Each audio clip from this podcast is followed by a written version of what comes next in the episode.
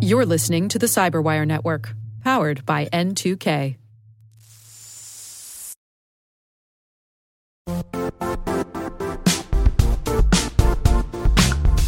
The IT world used to be simpler.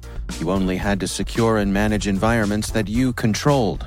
Then came new technologies and new ways to work. Now, employees, apps, and networks are everywhere. This means poor visibility, security gaps, and added risk.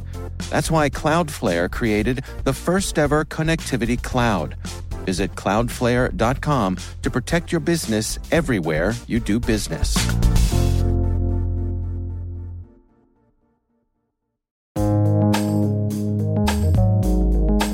The word is OWASP Software and Data Integrity Failures.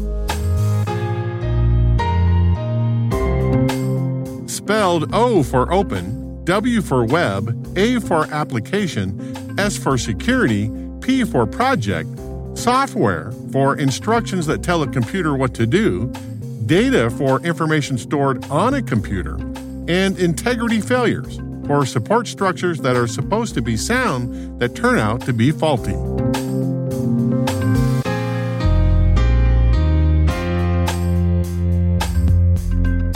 Definition Code and data repositories that don't protect against unauthorized changes.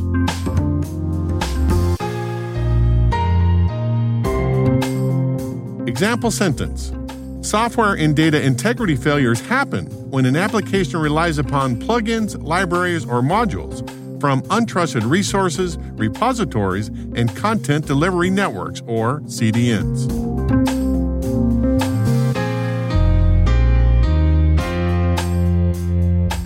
Origin and context.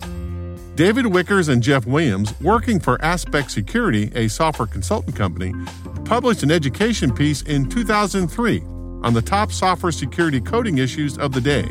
That eventually turned into the OWASP Top 10, a reference document describing the most critical security concerns for web applications.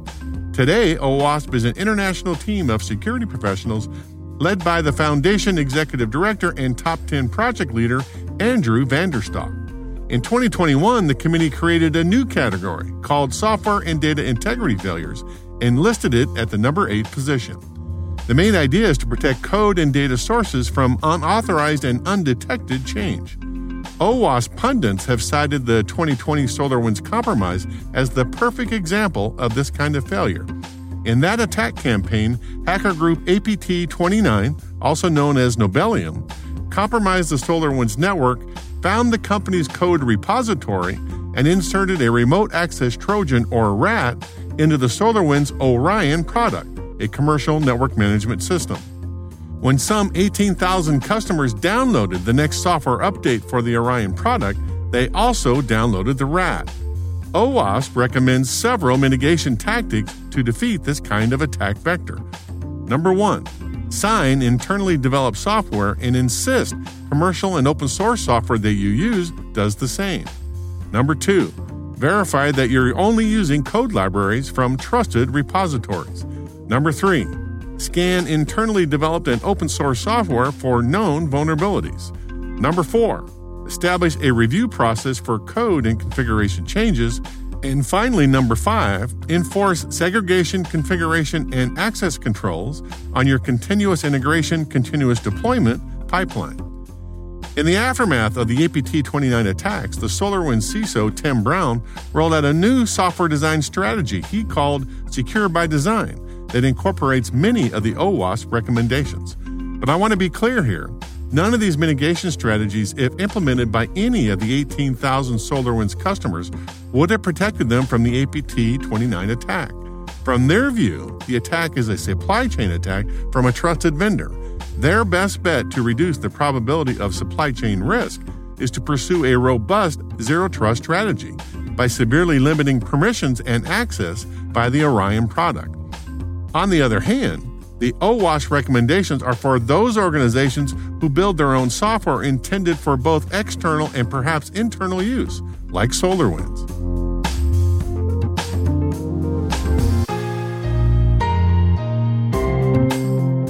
Nerd reference In November 2021, MJ Shoer, the Senior Vice President and Executive Director at the CompTIA ISAO, hosted Tim Brown, the SolarWinds CISO, to discuss the APT 29 attack. This clip is Tim describing his response in the initial hours after the attack notification. De- December 12th, so it was a Saturday, our CEO got a call from Kevin Mandia and said, Hey, we believe that you've shipped tainted code. Of course, I got a call very quickly after that and then got a call with the um, CTO for uh, FireEye. We went through details. Very quickly, we realized that yes, that's the case. So we started marshaling people together and started working on a, kind of the response. This one was different in that we didn't need to do a lot of research to determine, hey, this was real, right? It was like, boom, got it, it's real. We started pulling the right people together on Saturday and the right people together kind of interesting, right? So that include our legal team. So we mm-hmm. have DLA Piper as a external legal counsel learned afterwards that they're the largest legal firm in the world. But they came in with their forensics team. With them, we brought in CrowdStrike to start really a you know, macro investigation of the environment and start doing that. So this was all on Saturday as we're going through stuff. First on the phone. Sunday morning, we were all in the office and start of a, in, in a war room, just working through all of the details because as a public company on Monday morning or Sunday night, we needed to get information out to essentially the street. So a 10K mm-hmm. had to get filed. So timelines were just really compressed. FireEye was planning to be public with their information on Sunday. So there was a lot to do in those first first 24 hours.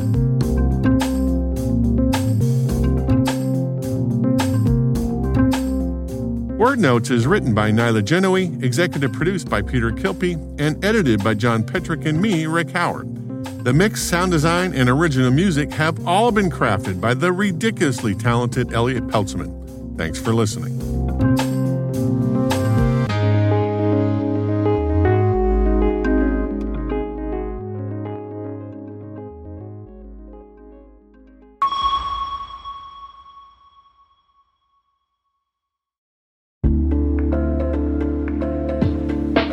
Hey all, Rick here.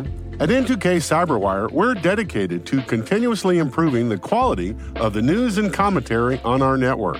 That's why we're inviting you to participate in our 2024 audience survey. It only takes a few minutes, and your feedback is invaluable. Plus, you'll have the chance to win a $100 Amazon gift card as a thank you for your time. Head on over to cyberwire.com slash survey that's cyberwire.com slash survey to share your feedback now.